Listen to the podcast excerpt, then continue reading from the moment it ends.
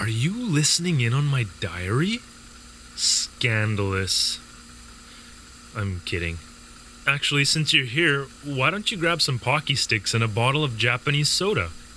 You're more than welcome to join me. Another one of the Forever Foreign.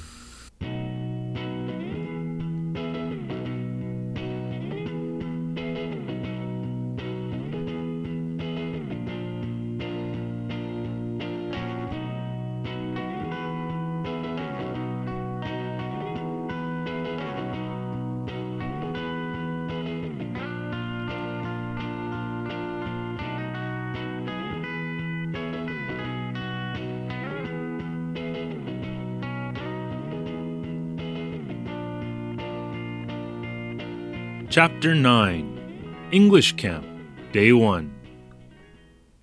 Thursday, August 22nd, 2013. Good evening, Henrik. I'm joining you from a special place today, the 2013 Chiron English Camp. I didn't want to leave this for a post-dated entry, but the cafeteria here is about the quietest space I could find for a recording, and it's not all that private. I'm sure it'll be okay. Everyone had their dinner long ago. Alright, let's jump right into it, shall we? And what better place to start than on the train in? Us Hotaru ALTs, hopefully you'll remember what that stands for by now, Henrik, but if not, it's Assistant Language Teacher. Anyway, the Hotaru ALTs had it a little rough. Of everyone in the prefecture, we're the furthest from Okayama City at an hour and a half, and since we're supposed to be there before 9, it meant leaving at 6:46 a.m. An early morning requires a strong coffee and a strongly worded mug, so I chose the one that says, "Makeru na!" I don't know why, but whenever I say it out loud, I can't help but put on a gruff anime voice. In English, it means "don't lose," if you're wondering. While you could interpret the phrase as a stern warning that failure is not an option, I like to think that the real message is do your best. You know, like what all of the other mugs I own are basically saying, but with different sounds. This morning, all 6 of the Hotaru crew rode the train into Okayama together, like a super team of English teachers. Allow me to announce the newbies. First, all the way from down under, there's my Commonwealth comrade, Callum. Next, coming in an inch or two above me and hence quite tall, there's the giant of Georgia, Alyssa. Last, but don't tell her I put her there, and also don't tell her that I left out where she's from since I don't actually know, there's the curmudgeonly, the cranky, the cantankerous, B-R-E-E? I think that's how you spell her name. Maybe don't tell Bree that I talked about her at all. You must know them pretty well by now, Henrik, but you won't be so familiar with the other 2 on the train. Our senpais, Victor and Mio. That's okay, because I'm not really familiar with them either, so I guess I'll generalize. After all, what better time for generalization is there than right after spending a single evening with someone? In case you've forgotten, a boiled-down explanation of senpai is someone who got into some situation before you did. You can have senpais at work, in school, on sports teams. In my case, I have 2 senpais who lived and breathed in Japan before me. You could call them my foreigner senpais, I guess. My first senpai, Victor, is... well, I don't mean to disparage, but the word I would use is egotistical. As for Mio, docile comes to mind. Let's forget about the profiles and get on that train, though.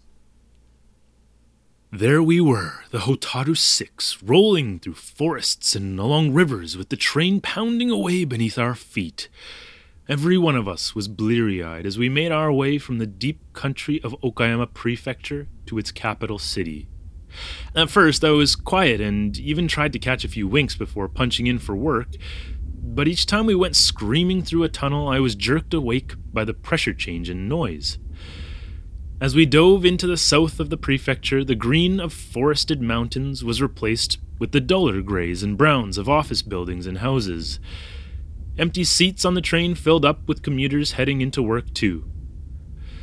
Whether it was because of the growing mob or the caffeine, I found myself wanting to have a conversation, only I wasn't sure if it was allowed.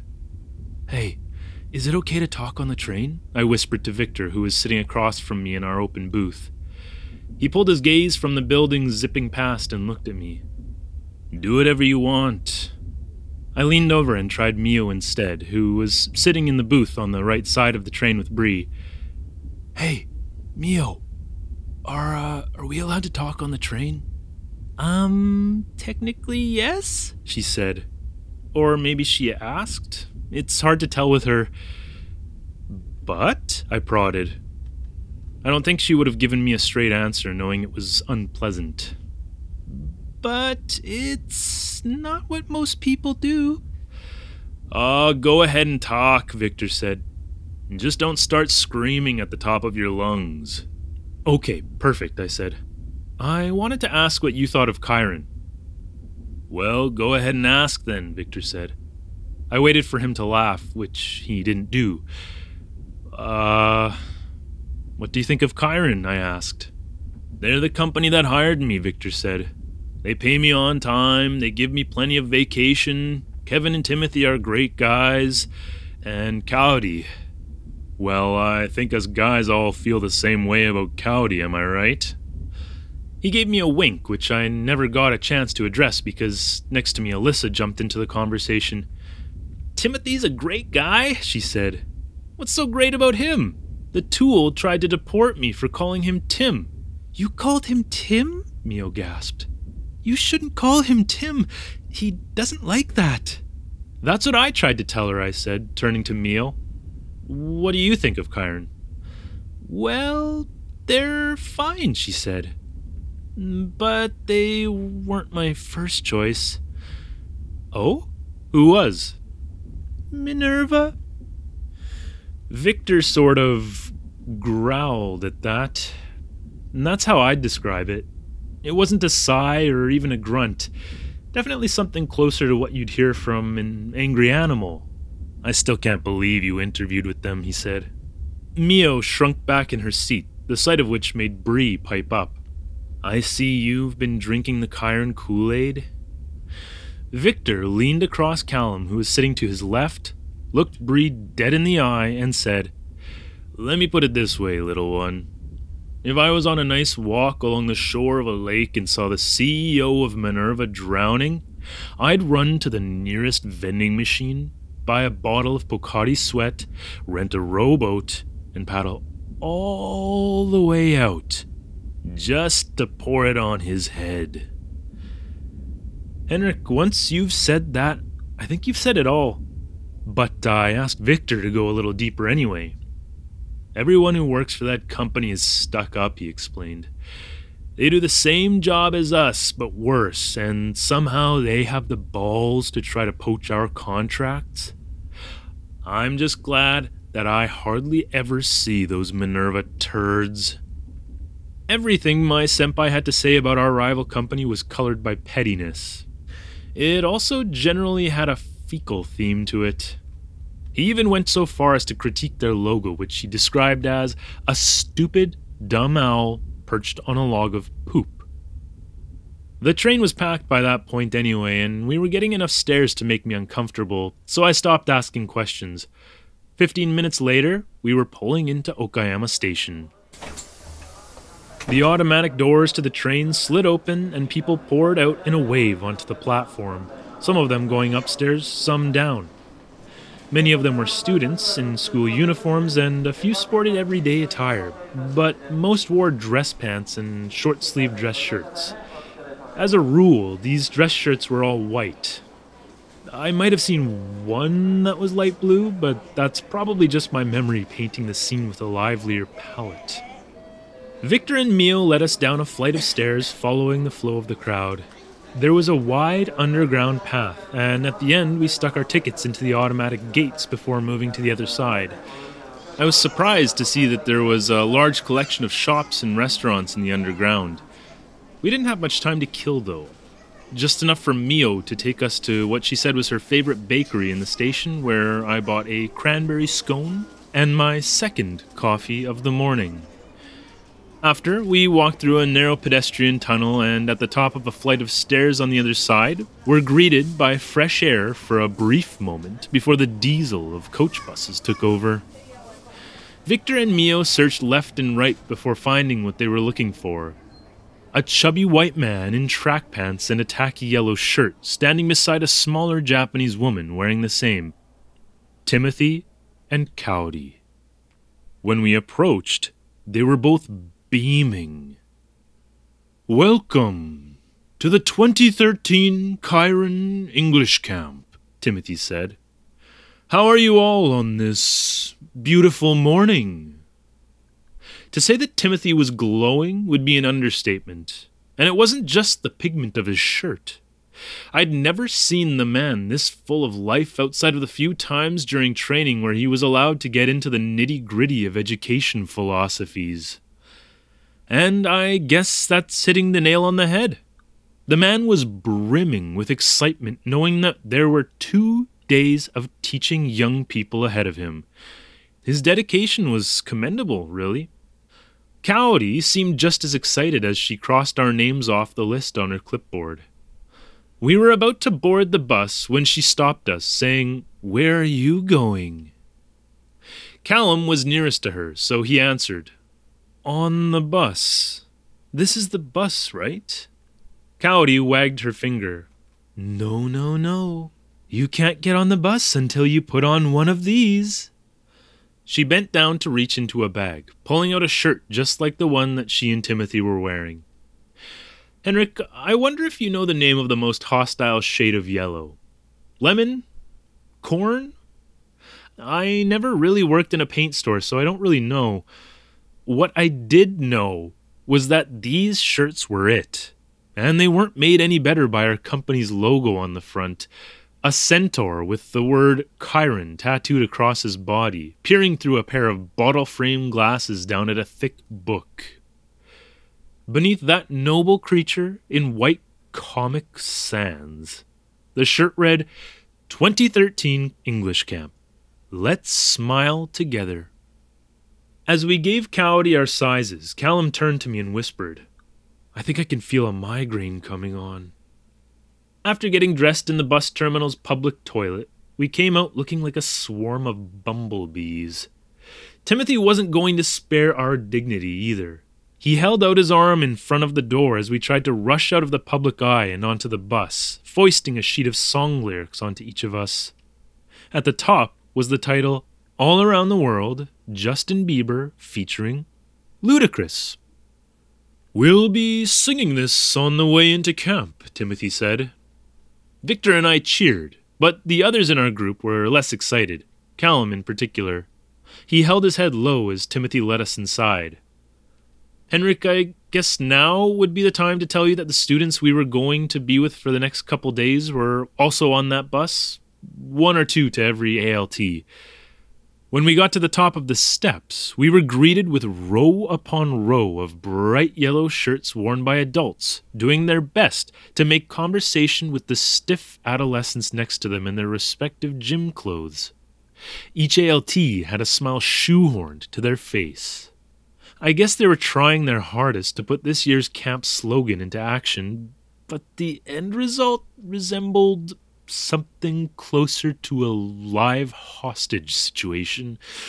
I don't know if you'll remember Leon Rademacher, the guy from training who told the story about losing his treasured family beer stein. Anyway, Leon in particular seemed like he was working so hard on smiling that he'd forgotten to breathe. My assigned seat was next to an 8th grader named Heidi, who was one of the few people that seemed relaxed. Before I'd even finished stowing my bag on the shelf above, she was introducing herself. I gave her my own name in return, along with a compliment on her English, and she looked up at me, beaming. It must have been the first genuine smile on the bus that day. As we pulled out of the parking lot, she asked, "Where are you from?" "Canada," I said. She bounced in her seat, clapping excitedly. "Do you know Canada?" I asked. "Yes, I want to go to Canada." "Well, come on down," I said. "We've got mountains, poutine, mountains of poutine. Edmonton, that's my hometown, has one of the world's biggest shopping malls. I bet you'd love it." Her face might as well have been a Windows update screen. If it had been one, the percentage would have risen painfully slowly as she tried to untangle my rapid-fire English before stalling somewhere around the 50% mark. In all the excitement, I'd forgotten to adjust my speech for second language learners. Just as I was about to simplify things, Timothy was on his feet calling for silence.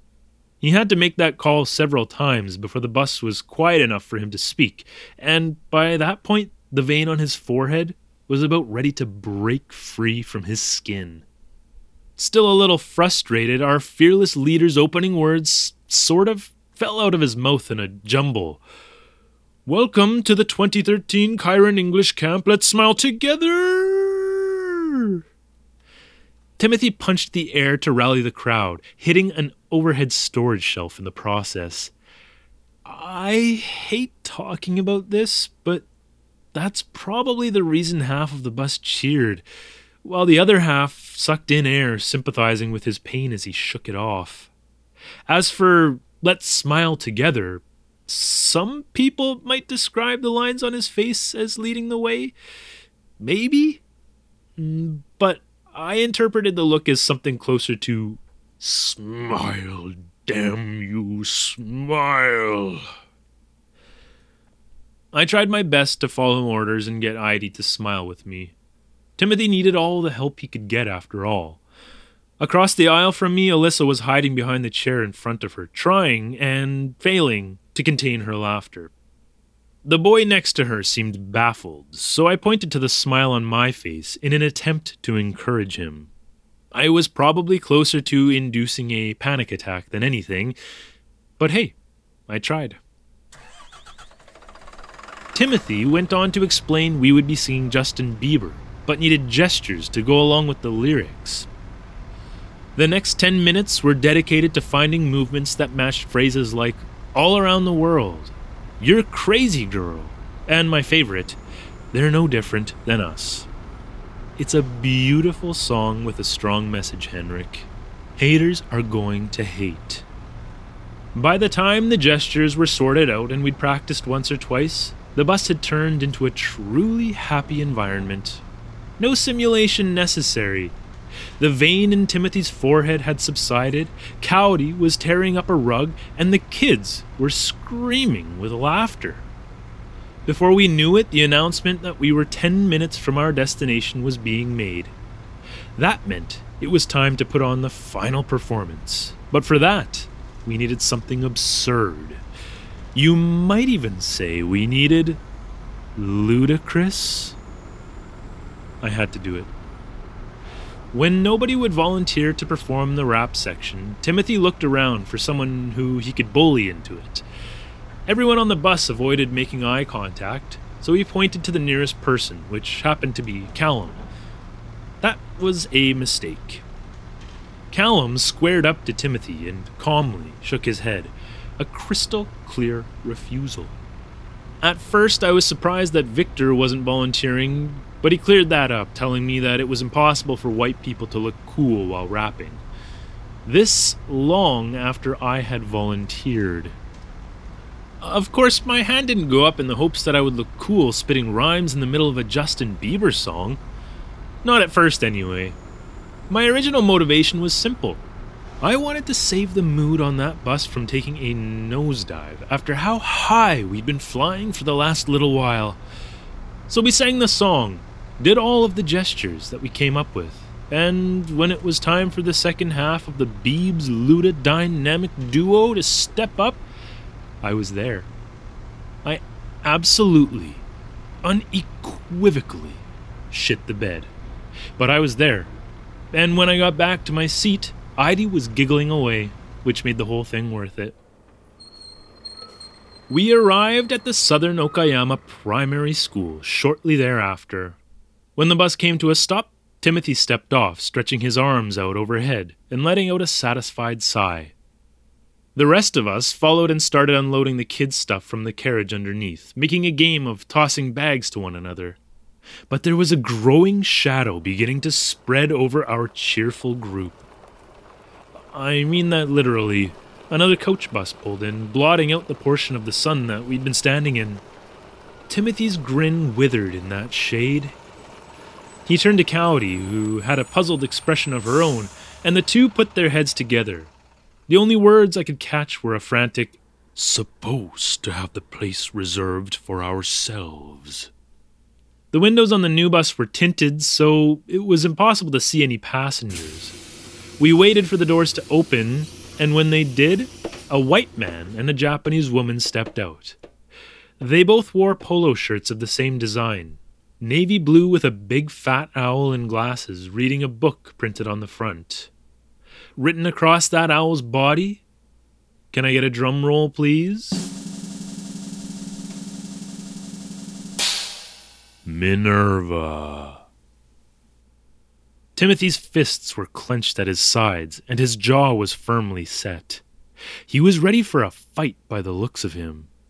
For what it's worth, Kaori was a picture of professionalism, which came as a surprise after the table-flipping incident at training. I guess she, at least, knew when to show passionate loyalty to her company and when to play it cool. Maybe the pair that approached did too. Or maybe they were just less fanatical to begin with. In either case, they were expressions that were genial, welcoming even. Opening his arms wide, the man spoke. "Tim! What a surprise! I knew someone else was renting out part of the school, but I had no idea it was going to be you." Alyssa had been standing to my right, and she turned to me then with her eyebrows raised in excitement. Though she didn't say anything out loud, her lips moved slowly enough that I could clearly make out, "Tim, the tool man, Taylor!" Timothy turned to the man and through gritted teeth said, "Peter, I had no idea anyone else would be here.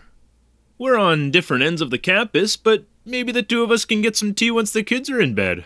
I'd love a chance to chat for old time's sake." "We'll have to see," Timothy said. "Someone needs to keep an eye on the kids." "You must have some veteran ALTs in the group that you can trust? No? Well, rats. Guess we'll have to try another time. It's been too long." The woman who'd been standing next to Peter gave Kaori a small wave before the two of them walked off. Timothy kept his mouth shut, and when the two were out of sight around the corner, he bent over to clutch his knees, letting out a gasp of air. "Why are they here?" he moaned. Victor stepped up from behind me to rub Timothy's shoulders. I heard him say, "We'll make the best of this." Just then, Callum pulled on my arm, dragging me back about 10 feet toward our bus. "Did you see that?" he said. "You'd think Timothy was talking to a ghost." "I hope he's okay," I said. "He looked really shaken up." "Come on," Callum said.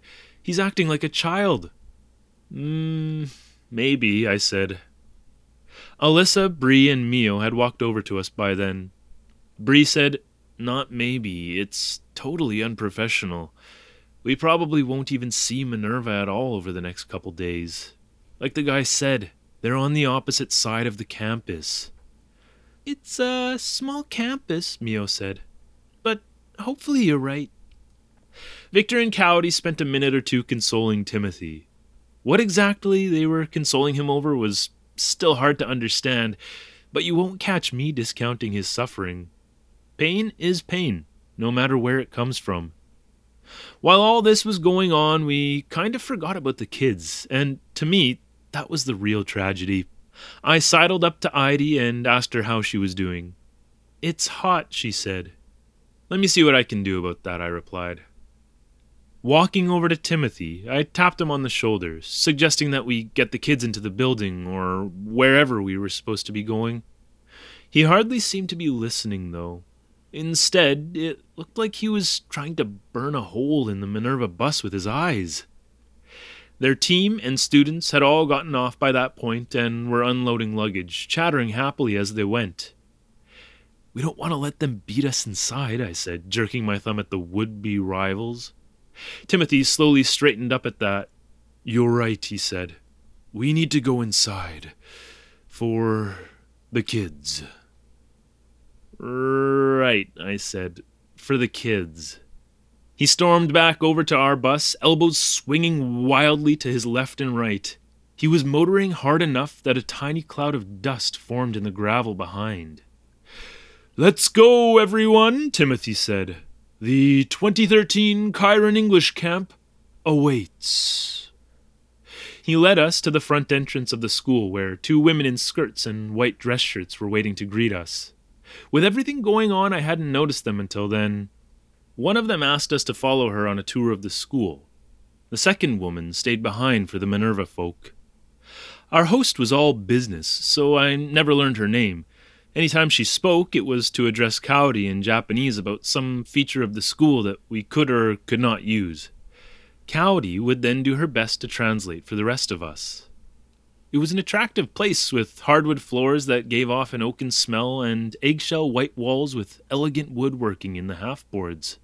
As we progressed, the floor gently creaked, echoing in the wide halls. It almost seemed too nice for a summer camp. Our group settled in the north end of the school that normally housed male students, cramming into as few rooms as possible.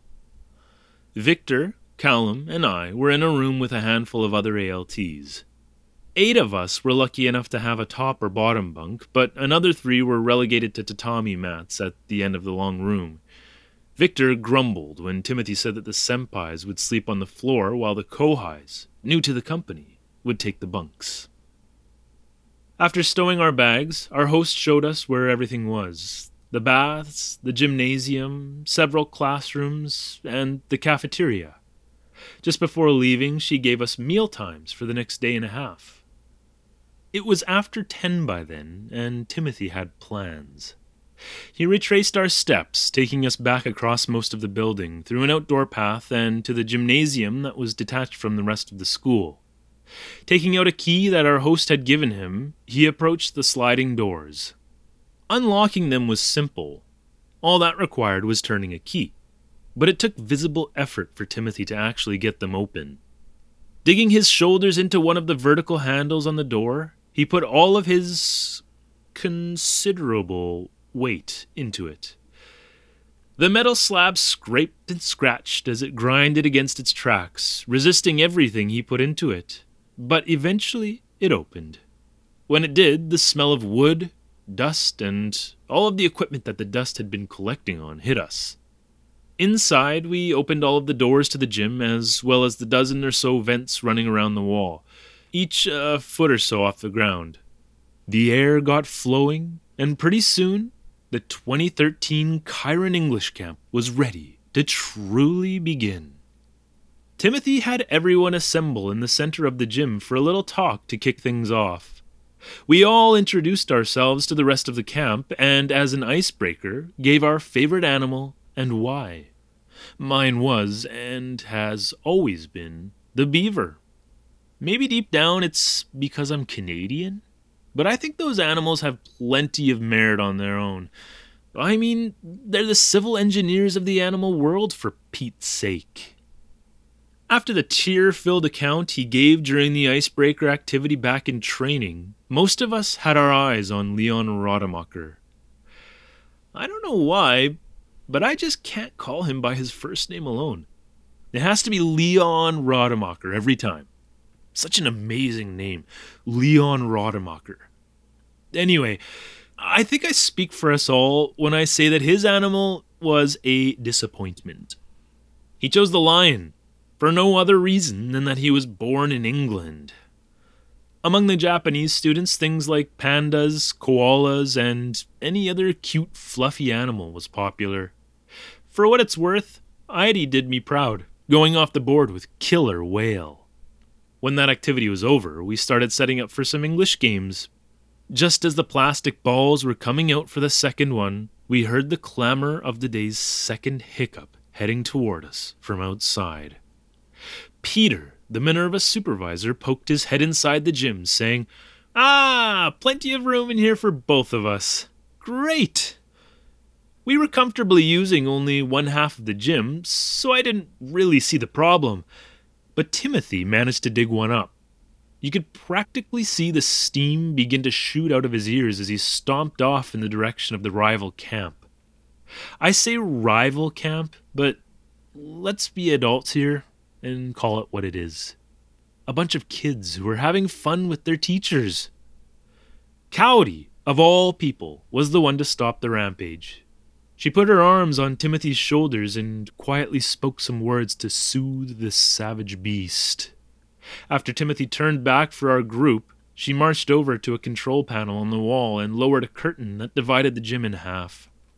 Most of the Minerva group had their backs turned, busy with setting up their own games during all of this. I don't think that any of them really noticed, and if they did, they were being good about it.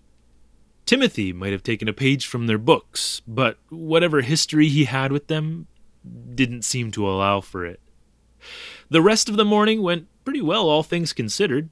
We played games like Red Light, Green Light, Red Rover, and a version of Tag where the only way you could get out after being touched was by answering questions in English. Everyone seemed to be enjoying themselves. Even Timothy showed improvement, giving the gym's dividing curtain the middle finger only once. Both camps broke for lunch at 12:30. There's only one cafeteria on the grounds. A big hall with wooden tables and enough stools that I'm sure fitting a couple hundred people wouldn't be a problem. So, we both ended up there at the same time. Behind a counter and wall-to-wall stainless steel were several people dashing about in white coats, hats, and gloves. I might have guessed it was a science lab rather than a kitchen if it weren't for the sweet and savory smells wafting from the massive pots. Peter was gracious, telling our camp to line up at the counter first. Somehow Timothy managed to take even this as an insult. I guess he thought going first made him look weak? I don't know. There was some back and forth, ending in rock, paper, scissors, which Timothy won, meaning that we would, unfortunately, get our food first. The menu for that afternoon was grilled fish on a plate next to a salad, a bowl of rice, miso soup, and a bottle of milk. Nothing fancy, but still flavorful. I'd give it a 6.5 out of 10. Heidi and I were the last two in the Chiron group to be served, and after sitting down next to Alyssa, we still had a couple of seats at our table to the right. There were plenty of other places to sit around the room, but one of the Minerva ALTs decided to take the opportunity to step across the border, setting her tray down next to Heidi and me. I did a nervous scan of the room. In the corner was Timothy, bent over his tray and holding a pair of chopsticks so tight I thought they might break as he looked directly at my table. I flinched away, but not quickly enough to avoid eye contact. Henrik, I can still see those eyes even now. They're burned into my mind. The cold, naked malice in them was enough to set my teeth to chattering. The new arrival at our table asked me if it was okay for her to sit there. I couldn't very well turn her and her student away, so I nodded and she pulled out a stool and plopped down, telling me that her name was Georgia. Alyssa put her arm across my shoulder and leaned in to say, "Hey, that's where I'm from." "No kidding," Georgia said. Underneath the smile, I could tell that she'd heard some version of that remark before. "I've never been there, but I hear it's nice." Quite a bit of small talk followed, and I learned that Georgia is from Canada. Winnipeg, to be precise. It probably doesn't seem like such an important detail to mention, but for me, it instantly created the basis for a bond between the two of us. After all, we Canadians seem to be kind of few and far between over here. Georgia got to Japan at the same time as me. Only, a little more than 2 weeks ago. So she still had a lot of nerves around teaching. "I wish I was as comfortable as you two seem to be," she said. "Me? Comfy?" I laughed. "Maybe Alyssa, but definitely not me. I'm just trying not to screw up out there." I saw you running some of the games. You're a natural. You saw me? I just peeked around the curtain once or twice. I wanted to know what things looked like on your side of the gym. How did we look compared to your camp, I asked. Great, she said. Really free-flowing. Henrik, the word free-flowing by itself sounds great, but there was something about the way she said it. It felt like a backhanded compliment. So I asked Georgia to be a little more specific. Your company does things differently, that's all, she said. The way Minerva taught us to teach English is really structured. Not that Chiron isn't, it's just that we have a formula for English lessons. It's proprietary, actually. Alyssa piped up at that. Teaching can be proprietary? Can't pretty much anything, Georgia said. You might be right about that, said Alyssa. Well, tell us about it, I said. I can't, Georgia said. They made us sign agreements and everything. You can't tell us anything? She bit her lip and looked over her shoulder before dropping to a whisper. Well, I guess I can tell you one thing. Part of it's called the Blizzard Method. What does that mean? Alyssa asked. But Georgia wasn't about to say any more. She nimbly picked up the grilled mackerel in front of her with her chopsticks and started chewing a piece like it was her job. The Blizzard Method to teaching. I wonder what the goal of that could possibly be. To provide so much knowledge on some subject that it wipes out everything else? To freeze the students' prior beliefs and insert new ones? I don't have a clue. Georgia certainly wasn't budging on the subject, so I asked a different question. Did our company ever come up during the training for yours? A bunch, Georgia said to my surprise. Actually, our week-long training session started with talking about Chiron and how it's a part of our company's past. Did you know that Minerva's founder used to work for Chiron? I nodded. Yeah, I heard about that. Georgia, did any of your trainers get angry talking about Chiron? I mean, just as a completely random example. Did somebody mention Chiron in a question and one of the trainers at the back flipped a table? What? Georgia said. Nothing, I replied. It's nothing. I took a moment to flash my eyes in Timothy's direction. He was still sitting in the corner, glaring at me. Only now he was shoveling rice into his mouth and bringing a bowl of miso soup to his lips. Somehow his casual indifference to nutrition made him appear even more threatening than before. Timothy never made it known to me what exactly was bothering him. He kept it deep inside. Maybe he decided that making me uncomfortable sent enough of a message. Across the table from me, Heidi burst out laughing. She'd been talking to the student that Georgia brought over for a while. The two of them looked like they either already knew each other or just had a natural chemistry sparked by pickled vegetables and milk.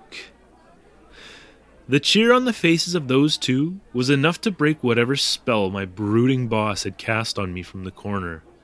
Looking around the room, I saw dozens of similar scenes. Kids having a blast on both sides of the room, whether their ALT wore a blinding yellow shirt or a subtle navy blue one. People waving their hands as they told funny stories. Others looking thoughtful as they did their best to communicate in English. Shaking my head, I joined in on the fun. And for the rest of lunch, and all afternoon, I focused on being good company. For the kids. After finishing our food, we went back to the gym and played more games. A lot of them were like the basic summer camp games that we'd been playing in the morning, but Timothy also started to organize more conversation-based ones as well.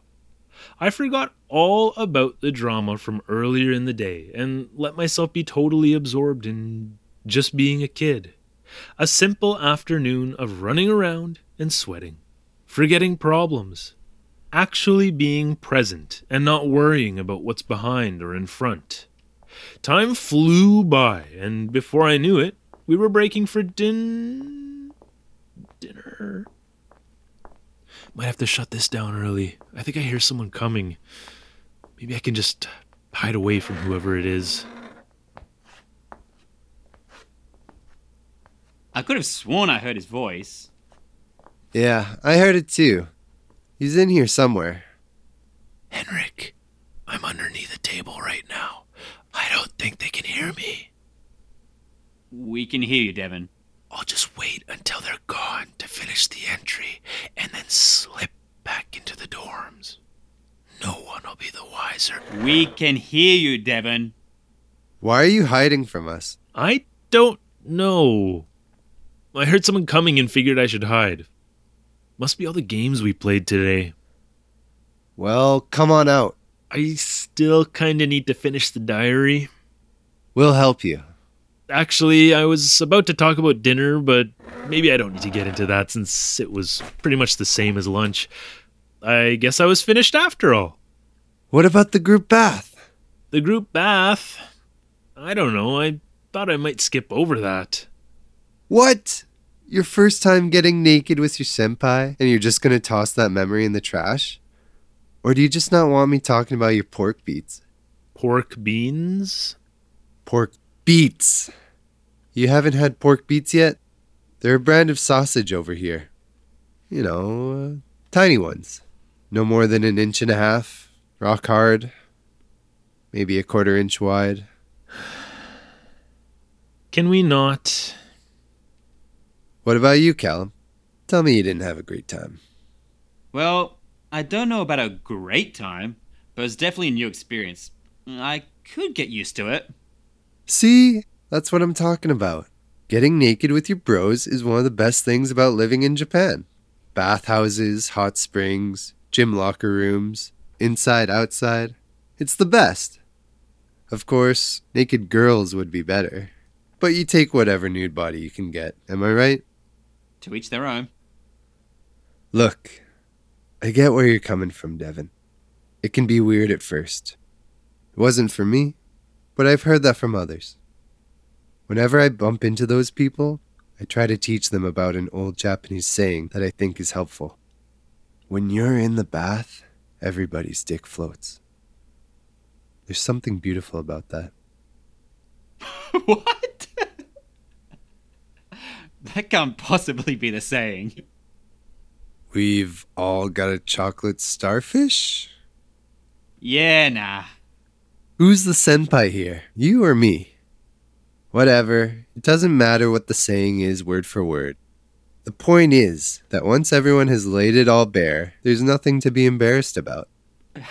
See? Now that actually sounds like it could be a saying.